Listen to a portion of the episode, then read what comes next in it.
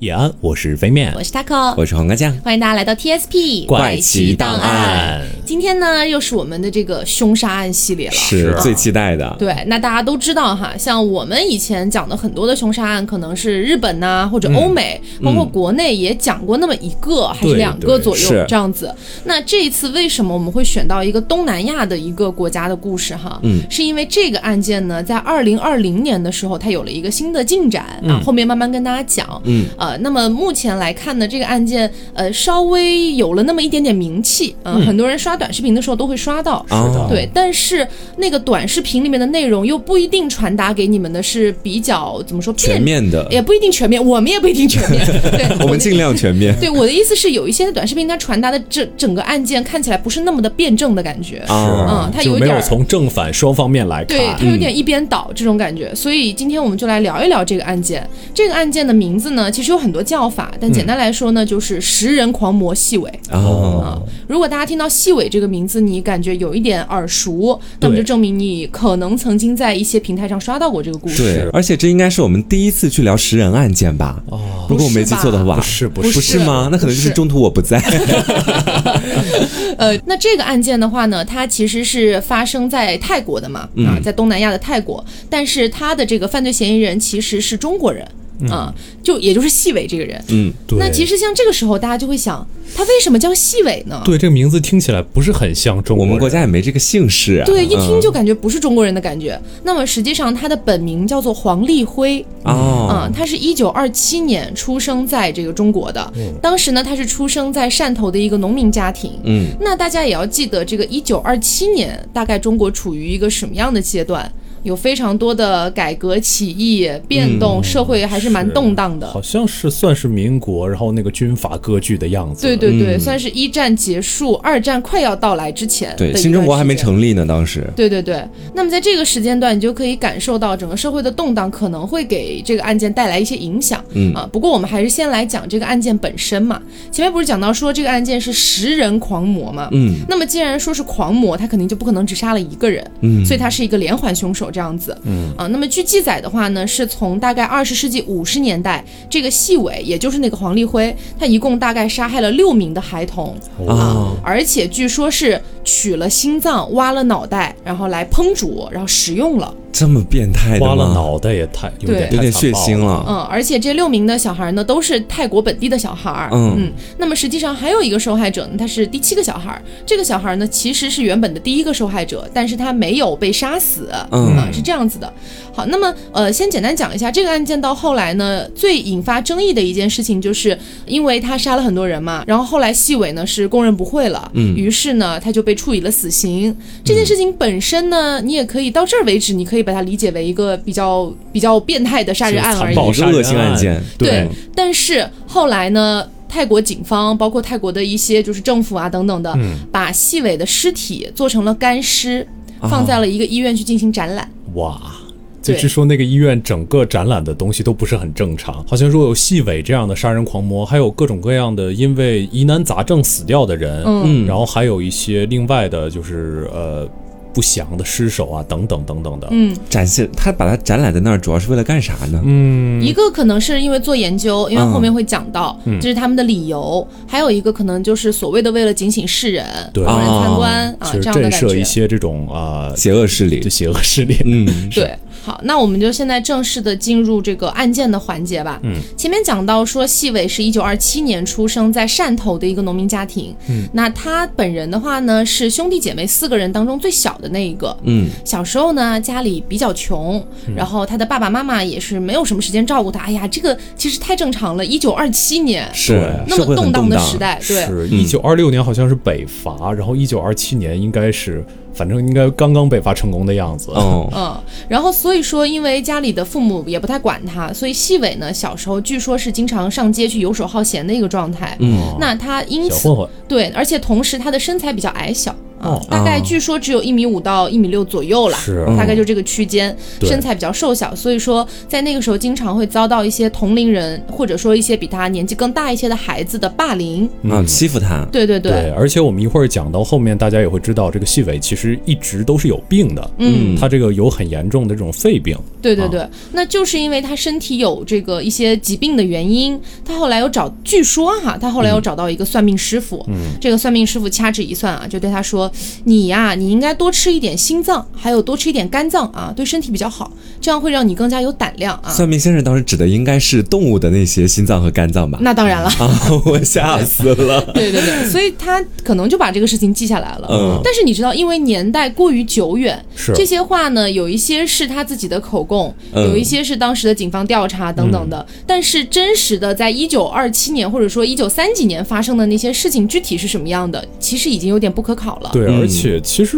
据我了解，广东这边好像没有说吃心脏这种传统，嗯或者说什么什么的。但是有一个可能就是我想到就是鲁迅当年写的那个药，嗯就人血馒头，嗯好像有这方面的这一些说法之类的。 OK，嗯，然后后来时间就来到了一九四五年。那大家也知道，就是一九四五年的时候，其实是处于抗战的最后一个年头了。对啊，那他那个时候呢就入伍了，参军去抗日。所以他其实，在抗战快要结束的时候，还去当了一段时间的抗日英雄，嗯啊、这样子。他当时是服役于这个陆军的第八军，哦，据他自己的描述啊，但是这一点的话，其实也不能完全证实他，嗯，因为这个自述很有可能也是后来呃，这个警方的一些调查、一些口供啊之类的，是否真实，其实还是有一些存疑的。对，那他自述呢，是他所在的这个部队是曾经在跟日本人打仗的时候，然后被围困了很多个星期。嗯，然后呢，其他的一些同胞就去吃那些草啊、树皮啊什么的，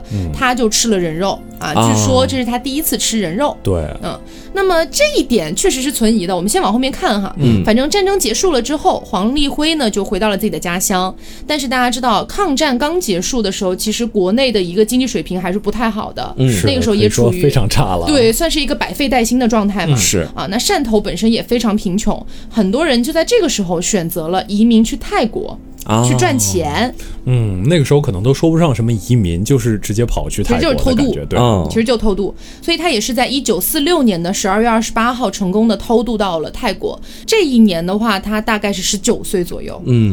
然后他第一个落脚点呢，据说是这个帕纳空省的甜瓜里天津酒店。然后他去了泰国之后，我们才要来说到他的名字为什么被叫做细尾，嗯，是因为他不是叫黄立辉嘛，是然后他到达泰国之后，他需要有一个登记的一个过程，对啊，，泰国人就是不大会发黄立辉这个名字，对，然后呢，又你知道那个时候本身是战乱刚刚结束，嗯然后很多事情呢，可能就不会像现在那么的去进行一个规章制度的管理。对，就平滑的管理不对，大可能。嗯，所以你叫什么？啊，那那随便给你写一个。 对，后面还一堆人排队呢。啊，于是就他的名字就被改成了细尾哦，是啊。其实这个时候，我觉得可以多说一句啊，就这个细尾有一部同名的电影。正好是这个段奕宏主演的，嗯，然后他这个这个场景，其实，在电影里拍的也是可以说很妙，就是后面有很多很多人在排着队，然后他在前面，这个场景非常非常的嘈杂，他就跟这个海关人员不停的大声的说，说我叫黄立辉，我叫黄立辉，但是这个海关人员始终说、啊，细尾，细尾，这叫细尾，对，嗯，而且可能因为他本身也是广东人，是发音也不一哦定对那不么、太标，准。可能就是因为这样被记成了细尾。在这里，电影其实还有另外一个情节，这个情节可以说也是蛮打动人的。嗯，这个情节是这样的，就是在这个过海关的时候，因为黄立辉身上没有十块钱这个交够海关的费用，就过境的费用，他就被强行的剃了这个头。嗯，然后剃了这个头之后呢，他就被放到这个海关的监狱里，一直监禁着。算是小黑屋吧，嗯是他本来要去投奔这个泰国的叔叔，结果这个泰国的叔叔直到这个小黑屋的所有人都走光了之后，才来救他。嗯，然后救他的时候也是那个时候叫他黄立辉，说没有黄立辉这个人啊，他然后这个叔叔就说啊，那叫细伟啊，然后叫细伟的时候，他就不得已的答应了啊，我叫细伟。嗯，这也可能是他的一个身份的转变，在电影里。是，那它其实到了泰国之后，说实话，我的感受是它也并没有比在国内好多少，因为它本身啊一开始的那个想法是为什么要去泰国呢？一个是想赚钱嘛，第二个就是他家里还有一个老妈妈，他是想要通过在泰国能够通过自己的体力活儿赚更多的钱，然后到时候养妈妈这样的一个感觉。嗯然后他到了泰国之后，主要在干嘛呢？一开始在码头啊搬一些东西，就比如说搬那种货物啊什么的。后来呢，也有到这个一些呃农场啊或者什么那种地方去进行一些农作物的一些工作，这苦样力子。活儿菜都是，哎，嗯总之就是全是体力活儿。那大家前面不要忘了，他身体本身是有问题的。嗯然后呢，这样长期的体力活儿，而且其实那个时候中国人在泰国其实也并没有很高的地位。地位其实挺低的。对，所以等等的因素加起来，他身材又矮小，可能也会被各种的工人欺负，所以这就导致他的这个病情可以说是每况愈下。恶化了嗯还，对，当时呢，在这个呃泰国这边的警方调查里面是说到，他们认为这样子的一个他到泰国的一个处境，是导致他去杀人、吃人心啊、挖脑袋这样的一些行为的原因。嗯，嗯，这是给细伟找的一个原因，这样觉子。得他是在报复社会是吧？对，那前面不是有讲到说有一个孩子哈，嗯对他杀的全是小孩嘛？那前面有讲到说有一个小孩他其实没有死，嗯他是谁呢？据这个黄立辉的自述哈，说是他在这个班武里府。哈，我们今天去查了一下泰国的这个地图，班武里府呢，现在我们也可以叫它巴蜀府。这个巴蜀府呢，其实是有点偏向泰国的西南角这一块儿的。然后据说他就是在这个地方首次去尝试杀人，嗯，时间呢是一九五四年。我们来想一想，一九五四年距离他来到泰国已经过了多久呢？他是一九四六年来的，我们就算他是年末来的吧，我们就算哦一九四七年吧。一九四七年来来到这儿了之后，假设他是一九五四年杀的人，那么他也已经隔了嗯过了七七年的年时了间。是，嗯，那么这七年的时间里面，他为什么没有杀人，这个就不得而知了。嗯，那这第一个小女孩呢，因为他们都是泰国人嘛，名字特别难念啊，我们也没有人会泰语，我就不不说这个小女孩的名字了啊，我们就称她为八岁小女孩。嗯，呃，据说呢是在那天晚上，然后在这个班武里府的塔沙格县这个地方。趁这个八岁小女孩的父母不注意啊，就捂住了这个小女孩的口鼻，然后把这个小女孩拖拽到了一个磨坊的一个背阴处。然后这个小女孩呢，被细尾拖到了这个运河边儿上。这个细尾呢，就用五英寸长的这个刀准备去割喉，然后杀人。但是这个时候刚好有人路过了，然后细尾就赶紧逃离了。受害人被救起之后呢，就存活了。虽然那个就是咽部还是有留下这个伤疤，喉咙捅了一个口子，对，相当于剌了一刀这样子，是啊，但是她确实是存活下来了。那这个小女孩作为第一个受害者，同时也是唯一的一个幸存者，嗯，但是她在后面的口述里面，其实有指向一点，感觉有点像帮这个细尾去脱罪的感觉。啊，嗯，具体原因是为什么，我们后面慢慢讲哈。我们先把整个案件梳理清楚。嗯然后刚刚讲到的是一九五四年的四月十号，时间过了大概一个月左右，在五月十九号的夜晚，细伟呢在铜塔区又故技重施，然后也是说趁一个十一岁的小女孩。她的父母不注意的时候，把她拖到了这个火车站背面的一个很高的一些草丛里面，嗯，也是利用了这个就是各种那种刺刀啊什么的去杀人。这一次呢是杀成功了，然后他把尸体沿着整个铁道拖拽了三公里，嗯，他进到了这个铁路的桥下去分尸。哦，就是桥洞里，对对对，然后呢，他就把这个死者胸口向下切开腹部，取出心脏和肝脏，放在他自己的裤腰带里面。哦，啊，带回了家，然后存在了这个水壶里面。好，他后来吃掉了之后才上床睡的觉。嗯啊，这是他的自述。那在一九五四年的十一月份的时候，也就是距离上一个案件大概也就过去了六个月左右的时间，嗯，他又在曼谷杀了一个六岁的小孩儿。然后呢，在一九五五年的六月二十二号和十月二十八号，又分别杀了一个七岁和十岁的小孩儿。等于是接连作案了，开始，对对对。而且对着孩子下手，我真的觉得，说实话有点残酷。这个的话，其实当时警方给的一个原因是认为说细伟本身身材比较矮小，是啊，觉得他可能本身身上还有病，所以他可能没有办法打得过那些成年人。啊，是有这样的一个说法。那么后来呢，是在一九五七年的二月六号，他又在佛统府塔华街道杀害了一个五岁的男童。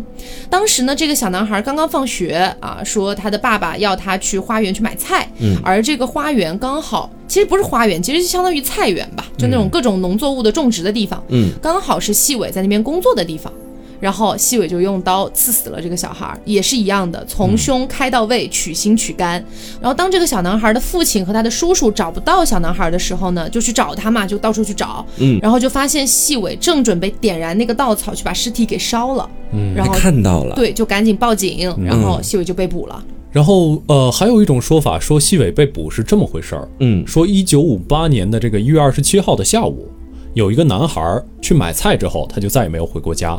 哦，然后，男孩的父亲和邻居就出门找孩子的时候，发现这个橡胶园正在着火。嗯，这个着火的时候跑过去一看，哎，发现自己的孩子就在这个火里，然后赶紧抓着这个腿就拉出来，然后拉出来发现这个男孩的肚子已经被人剖开，嗯内脏已经被人掏走，但致命伤是喉咙上的这一刀。嗯，然后说细伟在那个时候就在现场，嗯，他平时就在这附近就是种菜啊什么的。嗯在那边工作，对，这个男孩平时也就在他这儿买菜，所以其实你讲的这个版本和我讲的那个版本其实有相似之处哎大致上没有太大的差距。是我觉得最大的差距是在年份上面，对是整整相隔了大概有一年的时间。嗯，所以其实呃，这个地方呢，一方面是我们肯定会找多方资料，嗯然后因为这个案件实在是太久远了，我们已经真的找不到当年的那个警方的一些公示啊什么的，肯定找不到了。对你想一九五几年的案子，而且再换一种说法的话，就是泰国这方面，毕竟它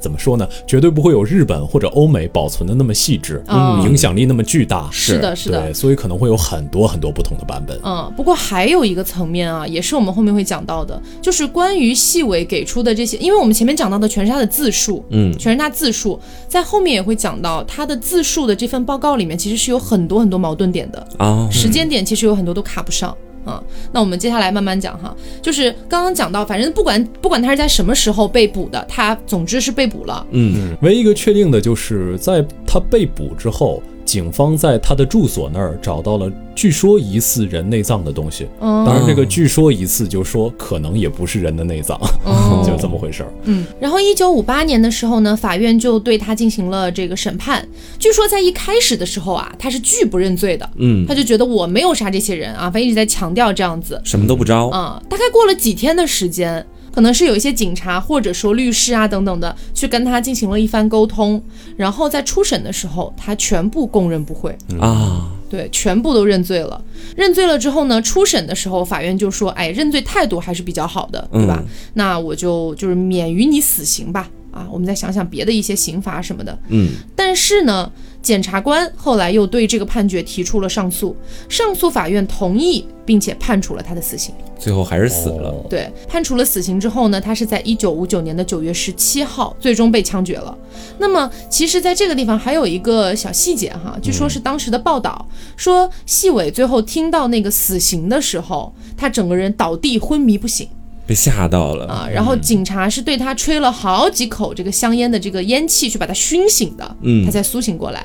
那其实这整个案件到这儿，大体上我们就讲的比较完整了。嗯对啊，整个案件其实并不是特别的复杂。嗯，是他死后又被做成了干尸，然后细尾这个名字也就留存在了泰国的都市传说里。没嗯错，据说泰国的父母在孩子不听话的时候，就会跟孩子说：“啊、说小心细尾来抓对你，小心是细尾来把你抓走。嗯吗，哦，我们先说一下它制成干尸这个部分哈，就是当时为什么要把它制成干尸呢？说是细尾的这个尸体嘛，被一个法医学的一个主任啊，一个教授，还有各种的医学博士们，他们一起去处理的。然后说细尾的这个脑部也被取出去做了研究，去检查它是不是有符合一些像食人的一些特质啊等等的。嗯后来呢，就被做成了干尸，展示在死亡博物馆当中的法医博物馆里面。但同时，它好像也是个医院，是这样子的一个部门。然后放置在这种玻璃柜里面，他整个人是呈现一种站姿的一个状态。嗯，那其实他当时被做成干尸的那个照片，相对来说看起来是有点吓人的。是我觉得大家承受能力不足的，就可以不用去看，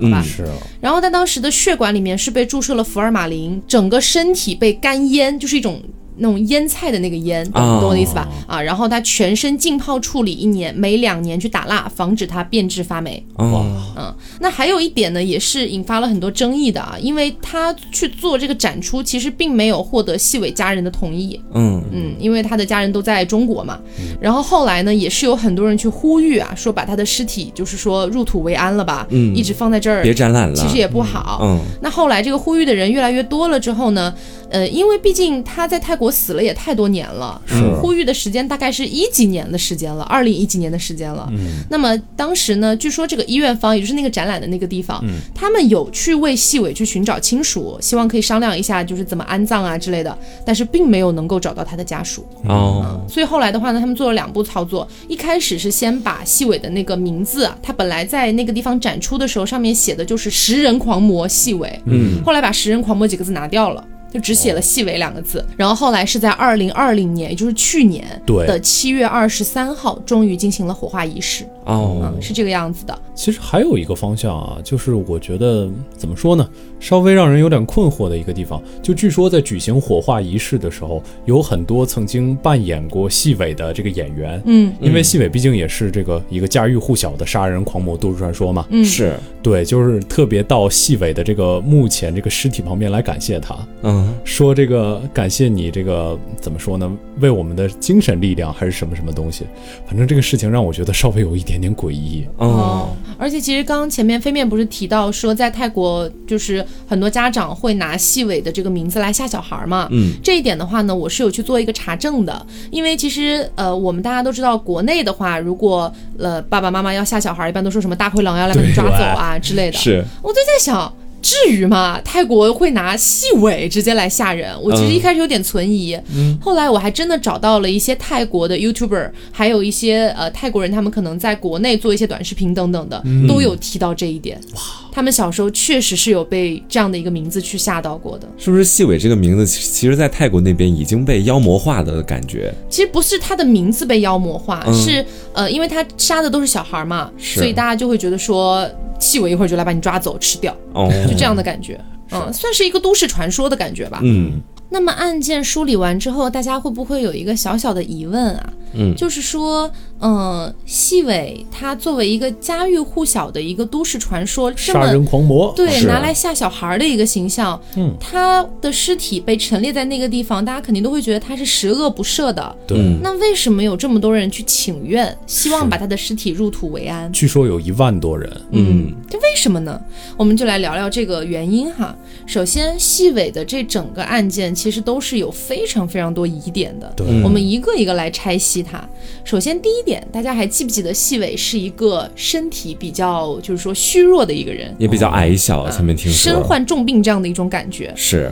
那他老是生病，但他还能老是频繁的杀人，嗯，是不是感觉相对来说有那么一点点匹配不上的感挺觉？矛盾的，啊、你要说他身强体壮的，我还可以理解。嗯，对。还有一种说法，据说那个每次的凶杀现场地形其实都挺复杂的，嗯然后这个细尾能拖着一个病区，然后以一个完全没有办法与当地人交流，也不怎么太了解地况这么一个外地人的身份，他就可以做到这些事情。其实说实话是有有一点点不可思议。对对对，嗯好，那么还有第二点，我们前面不是提到说细尾的这样的一个案件，它跨了很多个不同的府吗？嗯，其实那个府就相当于我们国内的省的意思。嗯跨了很多个省，哦像什么佛统府、班武里府，也就是巴蜀府啊、等等的，跨了很多，还去了曼谷。哦，那关于这一点呢，很多人就在讨论说，这个作案地点也太复杂了吧？对呀然后有这么多不同的一些省份，而且细尾据说他是不会说泰语的。嗯，那他怎么做到的呢？他还能去那么多不同的地方去杀人？是，这一点一开始我跟飞面也是最疑惑的，怎么会在那么多不同的地方去杀人？嗯，最后我们去看了一下，我们今天真的是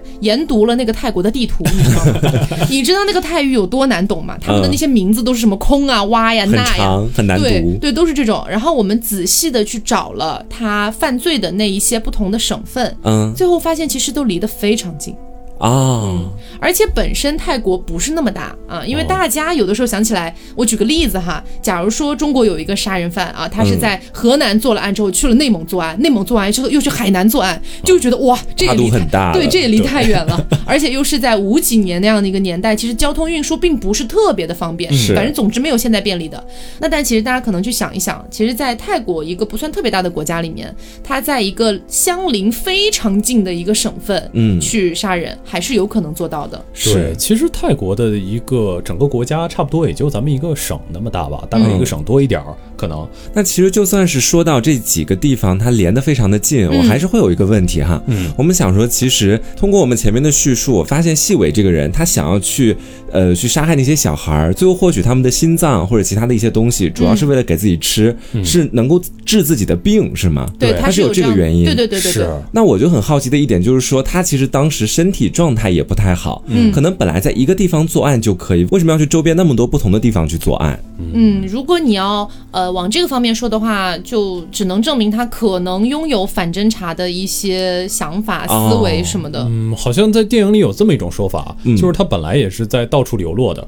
他在各个地方也想着回国，然后总是因为最后没有办法直接能回到国家，然后可能就偷了一点钱，然后就赶紧换了一个地方。哦，是这样的本来就居无定所，对，电影里是这么处理的，不过嗯实际的情况就不是很好说。嗯然后关于细伟的这个案件，还有一个疑点啊，除了后面他在初审的时候对整个案件就所有的案件供认不讳之外，嗯，好像他其实从来没有主动的、真正的承认过我对本人杀过人。对，这个、啊这个还有一个疑点啊，就是说最开始的第一天，细伟是不承认杀人的，嗯但是他被连续审讯了九十六个小时，嗯就是连续九十六个小时一直在警察在可能在跟他说，然后包括律师反复的跟他聊。嗯，人如果太久不睡觉或者不休息的话，有可能是会的确精神崩溃什么的。而且还有一种说法、嗯是，他在初审之前，不是进行了很长时间的一个审讯嘛？嗯当时是审讯，据说哈，当时是审讯人员跟他讲，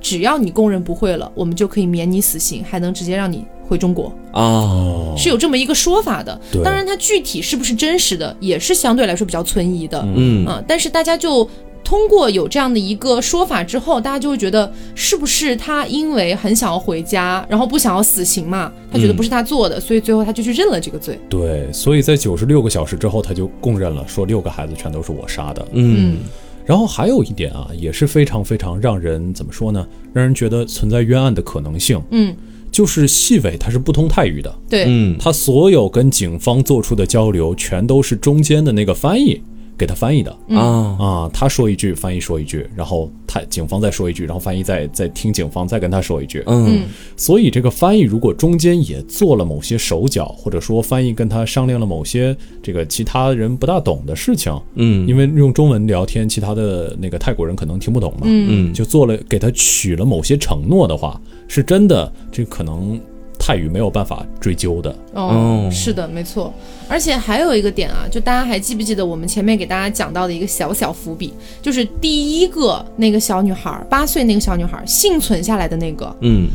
我们前面不是讲到说她后面的一个自述的供词里面，其实好像有一点为细伟脱罪的感觉。是原因是那个小女孩说绑架自己的人并不是细伟，啊，这一点真的，突然感觉鸡皮疙瘩起来了。嗯，是，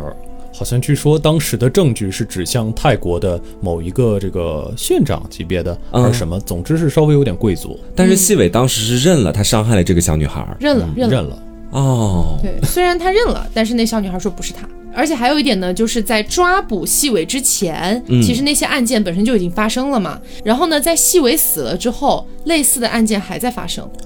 并没有因此而终结。对，当然这个你也可以理解为有没有可能是模仿犯罪啊？哦对，因为对一个犯罪的那个事实传出去，包括他犯罪的手法传出去之后，是有可能引起模仿的。没错，嗯还有一点呢，就是那个时候的一个办案的手段啊什么的，确实是比较落后的。是像咱们国内的话，会有一个疑罪从无嘛，啊，其实全世界基本上都是这样的。对嗯啊，就是疑罪从哦无。这都是现代之后的，那个时候对绝对没有。对，我就要表达这个意思，就那个时候就他他就不会这样做，嗯他就觉得你只要有可疑的，我又找不到别人，那我就证明了，那肯定就是你呗，是就是会有一点这么样一个感觉在里面哈。然后呢，还有一个结合上来就是泰国的警方的一个问题，嗯，就是其实，在很多的泰国的不管是电视剧还是电影里面对，都会去突出警方的一个办案的一个无能吗？呃，可以这么理解吧？嗯 是啊，是这样，我们就不多说了哈。是，啊，还有一点就是结合当时的一个社会背景了。嗯大家知道那个时候是呃抗战刚结束嘛，嗯，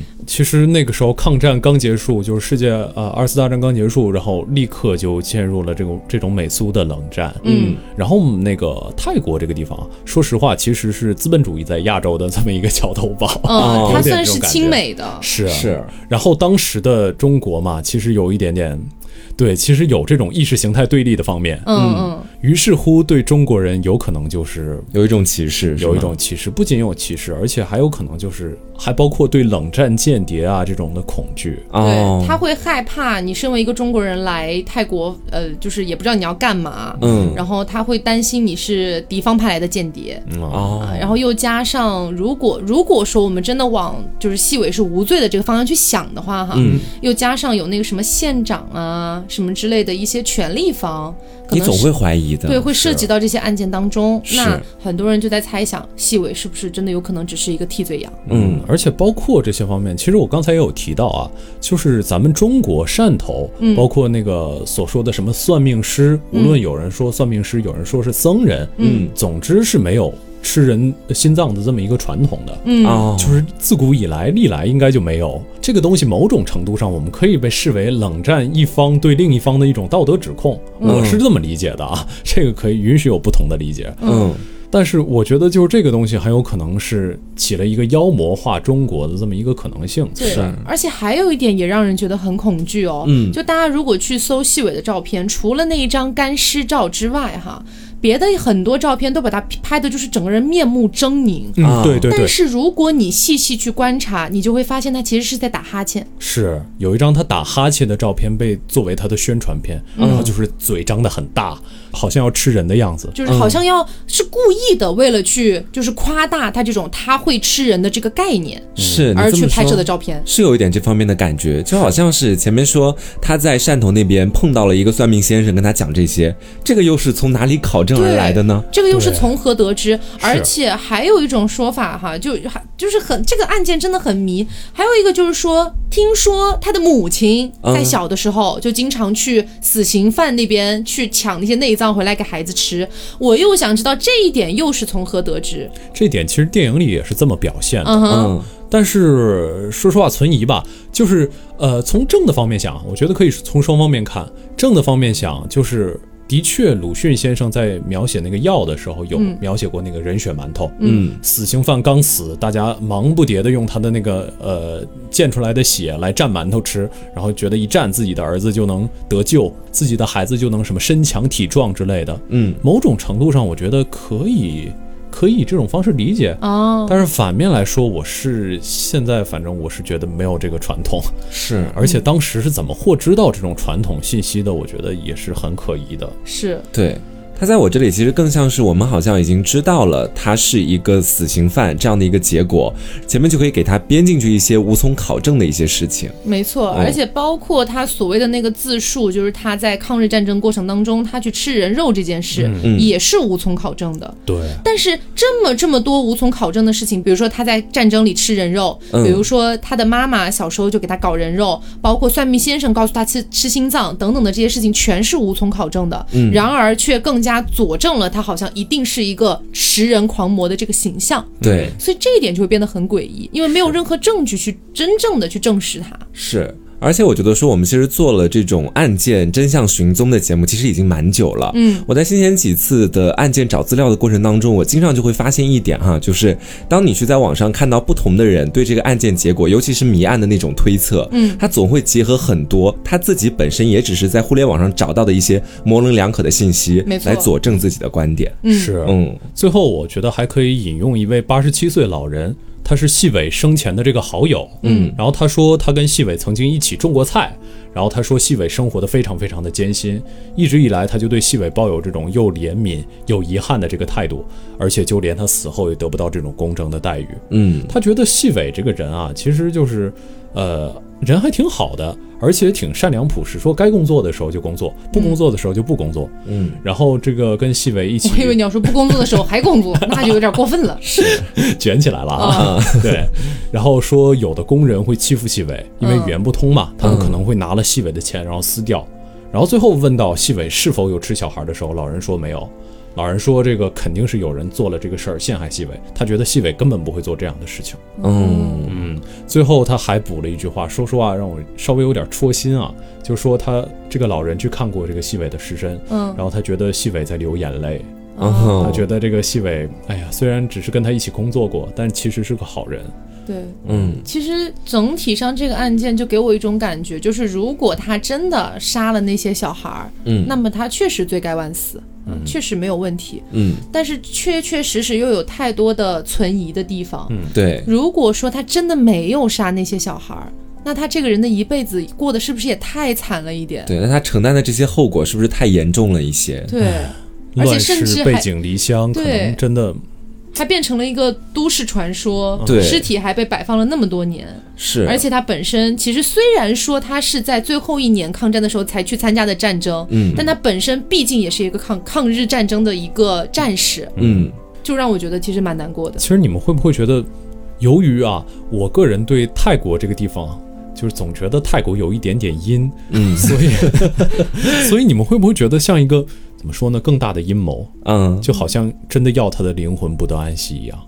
嗯哦，把他的尸体做成木乃伊封印在那个地方，供外人唾骂，然后之后再把他的名字传出去作为都市传说，嗯包括他最后这个对孩子的这个这个手法，假设真的是掩护谁，或者说有没有可能是真的是某个咒术的什么起手式之类的，嗯，开始想玄学的 部分了，是有 点。对，因为我本人其实觉得说这个案件哈，因为本身我们的了解在前面也讲到过，就是相对来说比较少或者说不全面的，嗯就如果他真的做了这个案，那真的是没有什么办法可以去洗。但是我觉得说，从另外一个角度来讲，那反而警醒了我们，就是。在那样的一个年代，那样的一个比较落后的时代里面，那种办案的方法或许是不正确的，嗯，它中间会存在着很多的疑点。等到我们这些后世的人来去考究的时候，就会发现其中有很多耐人寻味的地方。嗯，那没错所幸我们生在这样的一个时代，它也是反而的去督促了现代的一些办案能够去办得更好一些。对，按证据办事嗯儿。是，当然，其实我去想这个案件的话，我可能更多是不太会从玄学那边去想的嗯啦。当然，你就是也是有可能啊，但是如果我们相信科学的话，又是是怎样的一种解释呢？ 其实可能真的就是那个时代警方的办案的一个就是比较怎么说呢，庸惰的一个状无态。能，嗯无能，然后又加上可能真的是有权势方面的一些问题，而导致让一个本来就过得很辛苦的普通人，他去遭受了这些。嗯，是这样的感觉。呃，当然啦，他也有可能真的杀了那些小孩，谁知道呢？对这事儿其实真的已经说不明白了。这事儿真正能说明白的人，可能真的只有细伟本人和当初办案的那些人，他们才知道了。甚至有可能有的孩子不是他杀的，但他的确杀了孩子，嗯，嗯这对也。都是有可能的对，。也都是有可能的。所以这整个案件盘下来，你就会发现它其实是一个悲剧。嗯，就是不管他是真的杀了人还是没杀人，它都是一出悲剧。是，而且关于这个案件，它本身像我们前面讲的有非常多疑点，所以网上有很多很多的人都在对这个案件去进行一些讨论、一些猜测。嗯，那如果大家也对这个案件有一些自己的想法，也不妨啊可以跟我们一起讨论一下。然后同时，比如说呃，像我们觉得它其中的一些疑点，我们可能会自己去查证。嗯比如说我们觉得，哎，这个地点作案地点是不是太远了，好几个是省？但是当你真正去看地图的时候，你会发现哦，其实是蛮近的，哦是这种感觉。是，所以不同的一些疑点，大家可能可以去自己探讨一下。但是像细尾具体有没有杀过人，当时的警方的一个处理啊什么的，这些可能就没法去考证了。对，嗯，不过还是给大家推荐一下这部电影啊。嗯这部电影其实是段奕宏主演的，然后好像有说段奕宏在演这部电影之前的名字叫段龙，好像大概是这样。嗯说演完这个电影之后陷入了巨大的抑郁，然后才改名改叫段奕宏。哦，